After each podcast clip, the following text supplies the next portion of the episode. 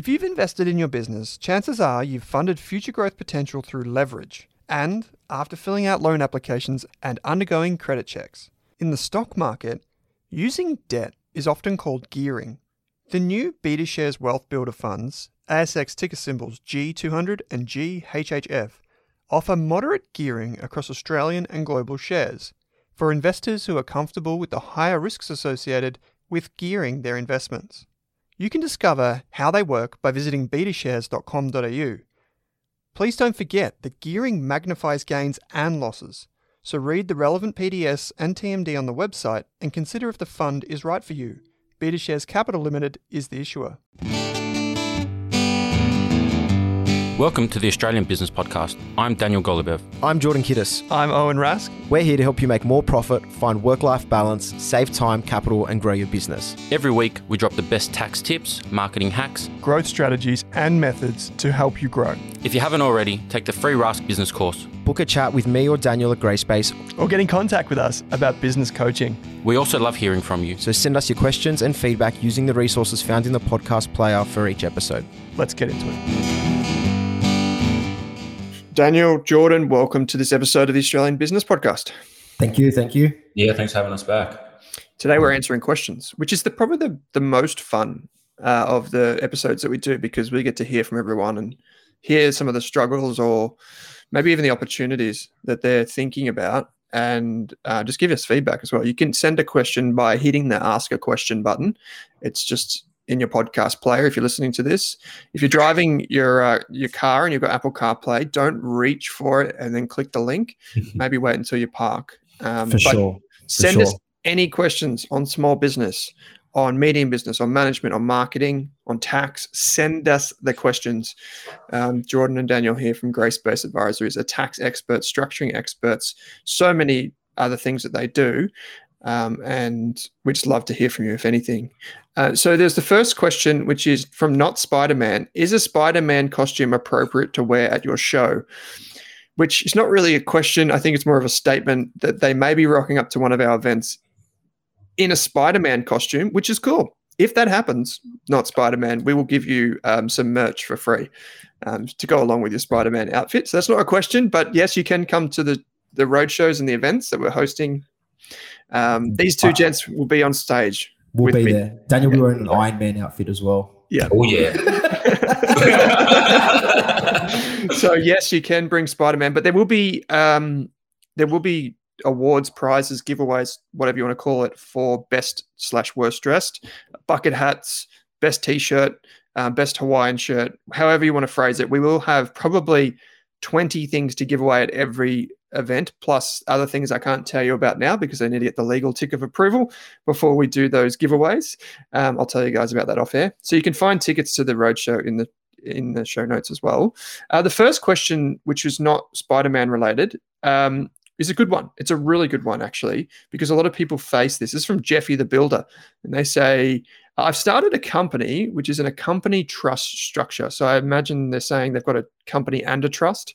Um, with a business partner where we have a 50 50 share in the business. We are in construction, have had a solid start, and now have three months of profitable work lined up in which the project risk is low. We are projecting that in a month's time, we will be in a position to put ourselves on a modest weekly salary. That's pretty good considering they're so new. Um, so we can have some guaranteed, that's kind of like in inverted commas, uh, weekly and regular income for our families moving forward. What would you recommend with this approach? Should we put ourselves on an employee contract and formalize this? I recall Rask has a downloadable format for this type of onboarding. We actually don't have something for this specifically, so watch this space, but maybe Jordan and Daniel do. Um, however, I cannot seem to find it. Okay, I'll just rephrase that real quick for people that um, maybe in other industries. You've got a business, it's all of a sudden started to do well, fantastic, and you're thinking, should I start to take an income? Some of my friends, guys, they have big businesses, but they only take $500 in wages. And I'm like, oh, you probably afford to take more than that. How do you guys make this decision? How do you think about it if you're in a partnership? Let's expand on this. Yeah, cool. I, well, to first to tackle the industry, it's it's a bit hard to sort of gauge it as well, given the construction industry it's so broad. But if you're doing projects, and the thing with doing projects is you need to have quite a bit of capital on hand. Now, in order to do that, yes, it's all good that we've had, I think it was three months Um, we're in the profits or we're in trading for three months. But if you've got some big projects coming up, you have to sort of take that into account as well. So while it may be there may be money in the bank and yep, it's a good time to take wages, need to consider the workflow that's in the pipeline because that can also impact that that decision as well. Okay. Yeah, yeah, I agree. I agree. And just to sort of touch on that as well, I think having like a regular income for your family is, you know, very, very important. Sort of my recommendation here, because you're so new as well, is start slow. So work out what you need to live as a family.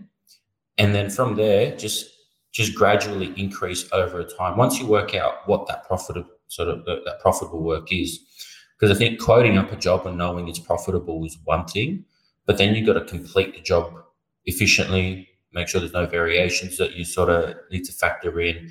Other costs can sort of more or less come in. Like I had an example of a client where one of their staff hired a chainsaw, but forgot to return it. And then next thing you know, they've got like a five thousand dollar bill because they forgot to return a hired chainsaw. So things wow. like that will come and eat into profits as well if, stuff like that and inefficiencies happen. So if you want to take sort of a modest wage, start slow, start low, and build over time. I like that phrase. Start low, start slow, and build over time. Okay, so here's a question for you, Daniel. Then, because you mentioned the family aspect, um, yep. you're a family man now. We yes. we know this. Um, so you're in a partnership. Um, mm-hmm. You guys like in partnership. Obviously, yep. your structure might be different to this. But say, for example, you've got a family in this instance, mm-hmm. Jeffy the builder, mm-hmm. and the other person does not have the same requirements. Mm-hmm. Do you have any general sense of how you deal with? Well, someone wants to take a bit of a wage, but someone doesn't. Like, how do you? Is there is there a way forward through that? Yeah, of course, of course. So when it comes to sort of 50-50s and, and partnerships, our recommendation is always keep it equal, right? So you got to follow if you know one person, for example, myself, I know, might need more than than Jordan. Jordan should follow my recommendation. And let's say, for example, cash is a bit tight at this point in time. We can still process the wage, don't take the money, and build a little bit of like a loan balance to the business. So the business will actually loan this director funds. So that's sort of one way to hmm. to build it in. Um, but okay. I, I, I, think like keeping it equal will be more important than sort of separating it, tracking it, you know, in a complicated factor. Because worst case scenario, Jordan could be taking it let's say after four months, the business is short maybe ten, twenty thousand dollars. But because Jordan's been paid more than what he needs, he's probably putting it aside and create a little loan agreement. Jordan can just deposit some money in and you know make potentially a little bit of interest from from the business as well. There's different ways to structure it. it really depends on sort of the relationship that the two partners have. Yeah, for as a general rule of thumb, what we recommend um, to clients and, and businesses is that work out what your minimum is to get by week to week and and work off that even if that's not the most tax effective way to do it at the end of the day you've still you've got expenses and you need to pay things you need to survive and to live your life so work out with your business partner what you need and then anything over and above that given the structure that jeff the builder is using you can pay excess out over or out through dividends but there's a there's a few different ways to do it but all in all, I would just suggest working out what your bare minimum is between you and your business partner, and then do exactly what Daniel said. Just the bare minimum, keep it even. So that way it's all above board because you can, even if you take less and someone takes more, you can still cause issues there. So you just want to try and eliminate all the issues, keep it even. That way there's no, oh, you've taken more, I've taken less. Just keep it simple. You don't need that headache in your life. So just maybe step back a bit. I we did cover this idea of a ramen number uh, a few months ago. It might even be in the free course um, about like knowing what your absolute minimum costs are, not just for you as a business owner, like individual, like what you got to do at home, but also what the business's ramen number is. Like know what the absolute minimum amount to get by is. But I guess like, is there if we take a step back a minute? Is there a way to kind of prevent some of those disagreements that might come up in the future. Like in this instance, it looks like Jeffy the Builder is a company, but there are partnerships, which is another form of a legal agreement. And then there's trusts, which is a bit more simple, where you can split income and whatever. How do you guys think about that? Like, is there best practice for preempting some of the mistakes that people make? Yeah, transparency. Just be honest from the start. You know, it's going into business. Someone is obviously you're starting you know, almost like a work marriage with them. Be transparent from the very beginning. Be honest. You know, if you need, you know, you let's say you've got a, a big mortgage, you've you know had a you know very well paying job leading up to starting your own business. Be honest. If you need two thousand dollars a week, have that conversation with your business partner because you will need to face that issue at some point in time. And there's no better time to do it than before it becomes a problem. Because six months down the track, Jordan can't turn around saying, oh, you keep taking two grand a week. Why? And sort of like, oh, I've got this, I've got this. But if he knows that from the beginning, he's not going to have an issue with it because you sort of sign up to that. Mm. Yeah, that's a good point. Um, okay, so another thing that would come out of this then do you guys see with your clients do you guys see business owners because everyone has these great ideas like we'll go into business together mate we'll do it together like how cool is this we're both passionate about this and then it goes wrong um, do you guys see like a lot of these types of things um, would you say it's better or worse when someone has like an agreement in place like a written agreement um, in advance? Because a lot of people don't a lot of people just skip that step you know to yeah. build that transparency and like know where the line in the sand is so to speak? Yeah i think it's a great idea.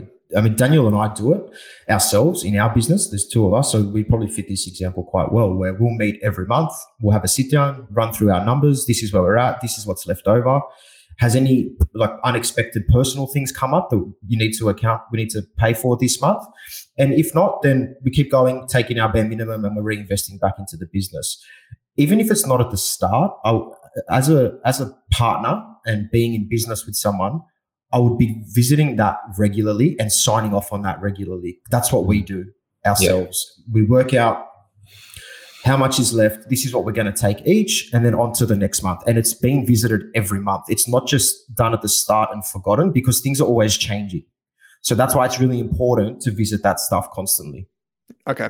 Um, I've got one final question, uh, and it relates to kind of the introduction to this question, which is that some people get past this hurdle, right? And they, they've got like 200 grand in the bank and they don't need 200 grand, they only need 100 grand. Or they are making good cash flow, like they're positive, they're ahead of tax, everything is good, it is cruising along. But they still only take the absolute minimum, like the like 500 bucks a week. Is that a good idea? Like, I, I don't know. It depends what business and what industry you're in. Given, let's use this example that we've got here, being in the construction industry, you don't want to leave too much retained earnings in there, given something could go wrong and you can be liable. That's something that is that can happen, and we've seen happen before. So, depending on what industry you're in, um, sometimes it's not best practice to just leave all the money in there, and that's where you can get into these elaborate business structures where you're shifting money around to avoid any type of claim and avoid any liability that could arise. Mm. But in short, um, cash is king. And I think we went through that in, in yesterday's um, podcast, but it just depends what industry you're in. Ideally, you want to keep reinvesting and reinvesting back into the business. And yeah, there's no real set method. It just depends. Every business is different. Mm. Yeah. Yeah. I've, um, I might jump to our third question and then we'll go to the other one that we had. Um, this one's from Marty McFly reference to is that Back to the Future? Is that Marty McFly? Yeah, I yeah. think so. Yeah, definitely. Yeah, yeah, cool. I love it. Um, so Marty McFly says, and by the way, we love it when you send random question names in. Like, don't give us your legit name. Just make something up and have a bit of fun. Um, so Marty McFly says, I want to buy an existing profitable cafe. I need fifty thousand dollars to do it. What is my chances, or what are my chances of obtaining a business loan, and what's the best pathway to do this? I really I have really good credit, but not a lot of savings. And I just want to say, just on this question, we're not giving like credit advice. We're not telling you what your chances are or are not. We don't know that. Speak to a, a broker about this or speak to the bank directly, but we can speak generally from the business side of things, how businesses are structured, how businesses go about it typically, and using the experience that we have. So, guys, how would someone that has potentially like an opportunity to buy a cafe in this instance how could they think about that? And how what are the strategies or solutions available to them? There's a few options. Um, one that actually came across our desk recently very similar situation um, but there's a again, it depends on the banks and what type of finance you're going for. A lot of the times, the banks want to see when you're buying a business, they want to see that you're asset backed, and they won't lend you the money. Again, speaking very generally, they won't lend you the money well, the entire sum of the purchase price. It'll only be a portion. And what we're starting to see now is that's even becoming harder and harder because of what's going on in the economy. Interest rates are high, pressures are on. Is they want to see that you're asset backed. So it's it's a hard one, it, especially if there's if if you haven't got a house or you haven't got an apartment there. It, it can get it's starting to get a lot trickier than it has been. Yeah, and sort of on a slightly different note, sort of the start of that, you know, by an existing profitable cafe, I'd be very very careful with profitable cafe because if if the seller is telling you it's a profitable cafe, why are they selling? And the second point, do your due diligence, have a look into it. And if you need 50,000, you know, is it worth 50,000? Is probably the next question. Do your own evaluation. Don't just sort of go in with, you know, someone saying, hey, it's profitable, 50K, it's yours. Um, because a lot of times, if they're saying it's a profitable cafe for a very low price of $50,000, it might be too good to be true. So do your due diligence, do your research, um, and be very careful obtaining a loan that you will need to repay whether the cafe is profitable or not. Um, Mm. Just do your due diligence because there's a lot of risk involved there. I was um, look into it. It's good that you say that, Daniel, because I was uh, I did a for our value investor program, say, which is our online course. It's one of the only ones you can actually pay for. Um, I was taking the the small group that I had in that Zoom through like the differences and similarities between private companies like this, a cafe you might buy in your local mall or strip, and um, comparing that to like a public company like on the stock exchange and they're very similar right? The, the owners of this business would say existing profitable um, and on the stock market they'd say like huge potential right? And you've got to kind of cut through that and look at their financials and see what's actually happening. But it's even more important with these types of businesses because we know particularly with small cafes oftentimes it's profitable because as we know from question one the business owners aren't taking an income. So they're basically working for free. So that's just assuming that all the numbers are correct. So absolutely do your due diligence. Even if it is 50 grand take it to your accountant and get them to have a look at the financials. You'll probably have to sign an nda with the broker um, and you should speak to them making sure that you can actually take it to your consultants your accountants etc um, we had joseph healy um, and the other name slipped my mind, the, the co-founders of uh, Judo Bank on the show recently, and they talked about how their business proposition is effectively offering loans to people based on character before collateral. And to Jordan's point, what they mean by collateral is most banks only give you a loan if you own a house or you have some other asset that you can lend against, um, or maybe a family member has a house or something like this, which adds more complexity. But um, even with a bank like that, the minimum is 250k. So this is like well under that amount. So this might be a different type of loan structure, um, but just be really mindful of that, I, I guess. Um, okay, good question because we've got another question on that actually um, that did come through. Uh, which was just, I'll just nip this in the bud. It was from hardball gets equals bad knees, which we're trying to figure out. I think that's a footy analogy for you. You go in and you get the hardball, which means that you go in and you I don't know, you get bumped around and whatever. But anyway, I don't know the bad knees part, but there's a smiley face there. Um, so what business short course should we do to increase my knowledge or our knowledge? I'm a subcontractor and in a partnership already, some so I have some business experience. But looking at buying a business but not a job already with a management team in place to run the day to day, it's a food wholesaler. Um, well, we've got the free course. We're also working on something in the background um, between the three of us. Um, so stay tuned for that hardball. That's how I'll put that. stay tuned for that. Um, we, we are going to uh, be launching that probably in the back half of this year, early next year. So please stay tuned for that. Listen to the podcast. But um, same rules apply here with buying a business. Uh, the other thing that I would say is I it was actually only last night I was telling you guys this. I enrolled in an MBA. Um, it's not because I it's going to sound like an idiot when I say this, but I don't need to enroll in an MBA. Like I don't need to enroll in an MBA. I'm just, I just want to. Like I just want to learn about more strategies and different parts of um, the business world. But I don't know what you guys would recommend. Maybe some sort of learning about accounting would be a good step, like just even the essentials. Um, so maybe like a graduate certificate for someone, or a diploma, or a certificate, or something like that. Would that work? Yeah, in terms of um, for accounting, yes, it can get a bit it can get a bit tricky as well if you've got no prior knowledge. But I think, given what you just touched on there in the, the course that we're going to sort of put together, we're going to run through all of that stuff as well. So we'll, we'll, put together modules where we'll run through the basics of your bookkeeping and accounting and whatnot, because there's not too much out there that a business owner can just walk into and have an understanding. Yeah. So it's, yeah. it's a bit of a tricky one in terms of accounting. I think in terms of strategy, there's a good book called Blue Ocean Strategy. Oh, yeah. um, I've actually For- read this one. it took me way too long, but I did get through this one. um, and and that, that, that's a that's a great book to, to learn about I guess Yeah. how to think and how to apply that to your business. But just reading books, I think it's the best way to do it. If you're Yeah. not sure about a topic, pick a book or even ask a question um, to us, and we can recommend them as well. Yeah. So we've already talked a lot about like Gino Wickman's book, which is great for teams, organizations, and strategy and all that sort of stuff. Um, I remember getting a good bit of advice when I was younger, which uh, which was just purely about like investing, and it's like don't study heaps and heaps of finance. Like it's probably not the right thing. You probably get up in like theory and kind of stuff that's not that's like removed from what you're actually trying to accomplish. But um, like understanding the essentials of accounting, there are some tutorials you can watch online. Um, we've got a little bit of it in the free course, but the paid course will definitely have more of that. Um, and then I guess the other thing is like maybe consider like uh, some more structured learning.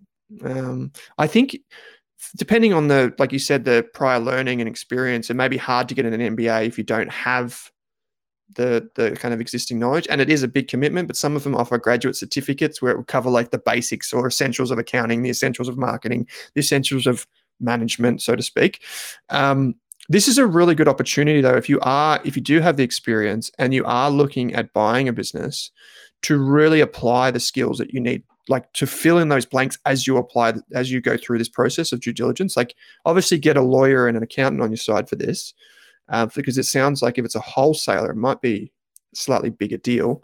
Um, but get someone on your side and learn as you go. Ask the questions to the experts that you use. Um, the next question comes from Techie Tax, and it's related to Would you believe it? Technology and tax. Uh, I would be interested in your take on this new tax incentive for tech spending. It was the Liberal government initiative announced in the budget for 2022, but only just passed into legislation. It's a real shame because it does not allow companies to take advantage. Uh, I think there's a, there's a limit on that, but um, can you but can you still claim tech expenses from the year end 2023? I think this new incentive will be missed by many of the other listeners. Uh, guys, can someone just explain what the small business technology boost thing is? Yep. Um, so I'm actually I've actually written an episode about this, so we're going to dive into it a Cool. lot deeper. But on its surface level, um, you can claim up to, or you can claim a 20% bonus deduction on any technology um, to help digitize your business, and that's capped at 100 grand. So if you spend 100 grand, you'll get an extra $20,000 in um, tax deductions. And um, and there's four points that the ATO has come out and said what you can claim this on. Um, so it's digital digital enabling items. So anything like computers, um, telecommunications, hardware, your internet costs, systems um, to help, I guess, bring the business up into the cloud. Yep. My favorite one and the most interesting is digital media and marketing. Ah, So it's very loose. I actually went through the legislation itself and it's very loose. It doesn't specify what they mean by the digital marketing. They've, what they've said is audio and visual content that can be created and accessed, stored, or viewed on digital devices. So my interpretation of that is if you pay an agency to create social media content, to create YouTube, you can get that extra 20% tax deduction. okay. So super interesting. Um, unfortunately, spot on techie tax. It's only for the 23 financial year. And I remember when this first came out and everyone was, well, I was excited. Daniel was excited. And then we heard nothing up until I think it was about a month ago when it finally got passed. Maybe it was June. So it's unfortunate because I don't know if it's done on purpose or not, but clients or businesses can't now go and take advantage of that because So- it's ended, hasn't it? exactly the So period they, ended so they approved it right at the very end of when you could actually use it. yeah and i think i'm just trying to see if there's a date but Yeah, the 20, 29th of March it starts of 2022, right? So if you've done your 22 return, I'm pretty sure the ATO are allowing you to go in and amend it. And so you don't lose out on that benefit from the 29th of March 2022 to the 30th of June 2022. Uh, 2023, is it? So, No, so there's there's three months of 2022 oh, so of 2022. And financial then, year. and then it says to June 30th, 2023. So this is for like the, the financial year just gone a few weeks ago. Correct. So you can't do it now. You can't spend it now, but you could have, if you spent it last financial year, like a, up until a few weeks ago, Yeah. you may be able to compl- claim this. So there may actually be for some businesses a real opportunity to claim things that they weren't aware and get the extra 20%. for But- sure There was also another one in here, uh, Jordan, which I might throw to you, is they also had like cybersecurity yes uh, as one of the four things. So I imagine so many people invested in cybersecurity related things last financial year. For sure, for sure. I think, um, and that's probably majority of businesses. And you may not even. It's probably worth speaking to your your advisor about it because you probably have spent money that would um, be would fall into this category. And the the third one, which you haven't mentioned, e-commerce. So the big thing about that is the it says here the platform enabled online transaction uh, Mm. and, and portable payment devices. And some of these transaction fees that come through for these businesses are huge. So it's really important that all businesses, regardless of size, are looking into this and, and having that conversation with their advisor because, again, it's very broad and it's up to interpretation.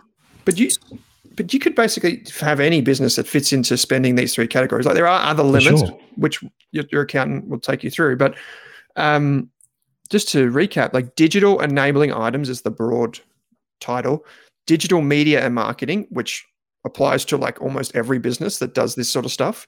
E-commerce, which is for businesses that sell online, but also have portable payment devices. So I'm thinking like those square things that people take around to Yeah. craft markets or to like the the other markets or even just have events and they have to pay for this device to take payments at an event. Mhm. Um, and those are super expensive. Like I don't know about you guys, but like I see Stripe fees and I'm like, geez, that's like three percent Yeah. Yeah. like plus. So, um, so and then cybersecurity, like we all have anyone that has a digital asset probably wants to back it up and uses some type of cybersecurity. So go and check this out, guys. Like speak to your accountants. Uh, get in touch with the guys at uh, Grey Space. So uh, we've got one more question, which is super important because we spoke about this a few weeks ago, and I don't think we've ever had more feedback um, on one of our podcasts episodes than we had on the offshoring episode, where we talked about how, like, I'm going through this journey. You guys have been going through it already, and probably thousands of the listeners of the show who run their small businesses also have explored this or currently do it, which is offshoring, is using team members overseas for efficiencies, for profit improvement, whatever you want to call it. But they had a question. This comes from Brysky. Um, it's probably the most straightforward name, Brysky, of all the names we've had so far. Um, but they said, re the offshoring. What are the tax implications of paying foreign employees? Now, I imagine this can get quite murky depending on where they are located, but generally speaking, what should people be aware of? What questions should we be asking? Guys, how do you think about it? Yeah, very murky, um, especially because in this example, it, they've said paying foreign employees, and it's not con- they're not contractors. So it's really important to um, check your dual tax agreements with whichever country that is, um, and that's why we've Daniel and I have actually steered away from hiring direct, and we use a we use a business to do that because that business takes care of all of this stuff. Because, like you said, it's very murky, and it can become a nightmare to account for it and process payrolls for it. So that's why we, what we recommend to our clients as well is reach out to someone that's already taking care of all this back end stuff. And that way you can just pay your invoice and they're taking care of all of the um, employee obligations on their side of things. Yeah, and it also helps you sort of attack some of the local payroll, you know, requirements that they have because these, you know, for example, companies that are already set up doing sort of this labor hire sort of agreements and you know getting these people for offshoring companies, they're fully compliant with their local legislation as well, because not only would you have to follow Australian laws of employment if you're signing up a, a, foreign employee, you then also have to be compliant with the foreign legislation as well. And depending on what country that's in, like Jordan said, whether there's double tax agreements in place, it gets probably too hard for the benefit that you're going to receive. So paying a little bit extra to a company to manage your employee for you or help, you know, add like a HR function, it's probably worthwhile. And to be very honest with you, a lot of these foreign workers are well aware of um, a lot of the, the issues that come about. A lot of them will probably be sort of sending invoices as contractors anyway. It's, we don't yeah. see foreign employees. Yeah, quote employees. Yeah, yeah, yeah, employees um, coming on board because even they're aware they're, they're going to lose a lot of their earnings to withholding tax in Australia, and they yeah. don't want that either. They'd rather pay local taxes. It's really yeah. important just to reiterate that we're talking about employees. Yes, because what we see, we, you don't really see this in small business, but in the big side of town, that's where you'll see this type of stuff where people go on secondments and they'll work for like Google from from Australia. It's it's a bit different for small business where we would strongly recommend only using contractors and only using a business that has all of the right processes in place. Yeah, this is something that I've I'm exploring right now, right? And um, there's a load of information available online about this.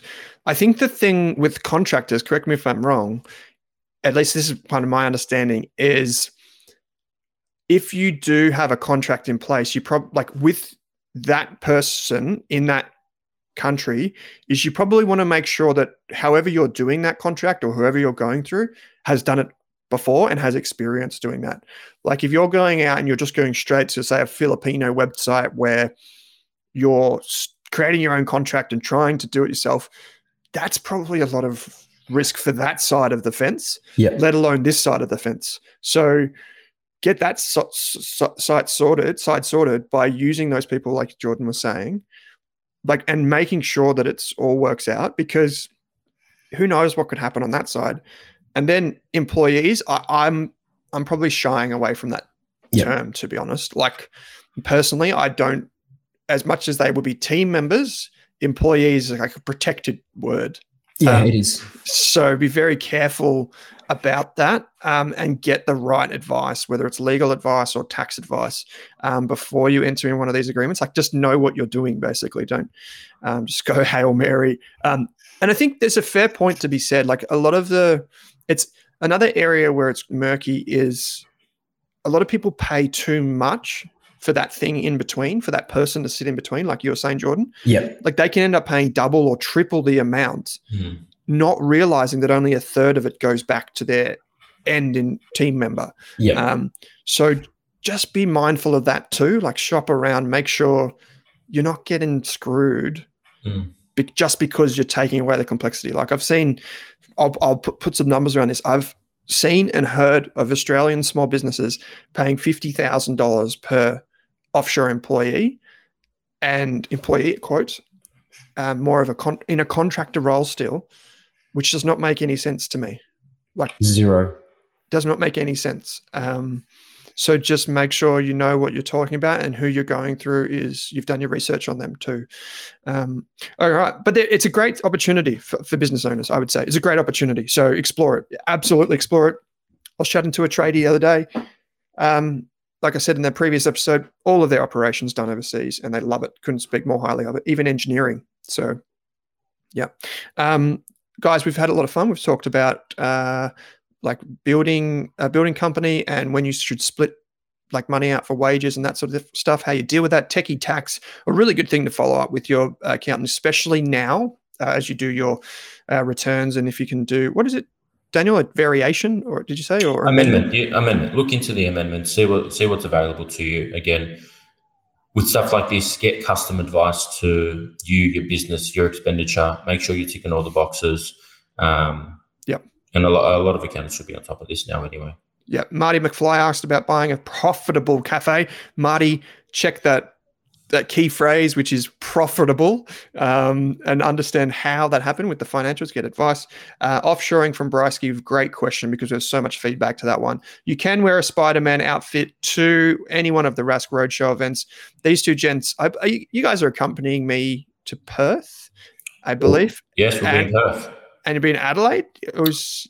Is that no, no, we're missing Adelaide. The next one we'll be doing is the Queensland shows, I think. Yeah, the Queensland shows. So going up north, getting some sun on the rig, Daniel. I like it. Um, yeah. Why not? oh, nice and red. That's it. I got white and red. They're my two colors. Love it. Um, so come along to a Roadshow where we'll be talking about business, and uh, we've got a segment on that. Uh, and hardball gets equal bad knees. Uh, um, business courses, there are plenty of courses available. Some of them are too abstract, like some of the uni courses are just like up in the pie in the sky. Um, and some of them are really good hands on, but they are technical. So, like the diplomas and that are technical. So, try and find something in between. Um, send us a message if you need any help. And uh, we'll be coming out with our own program soon. So, stay tuned for that. Guys, Grey Space Advisory. I know you guys are busy. It's the middle of tax time for you guys. So, uh, really appreciate you joining me, Daniel and Jordan. Awesome. Thanks for having us. Thanks,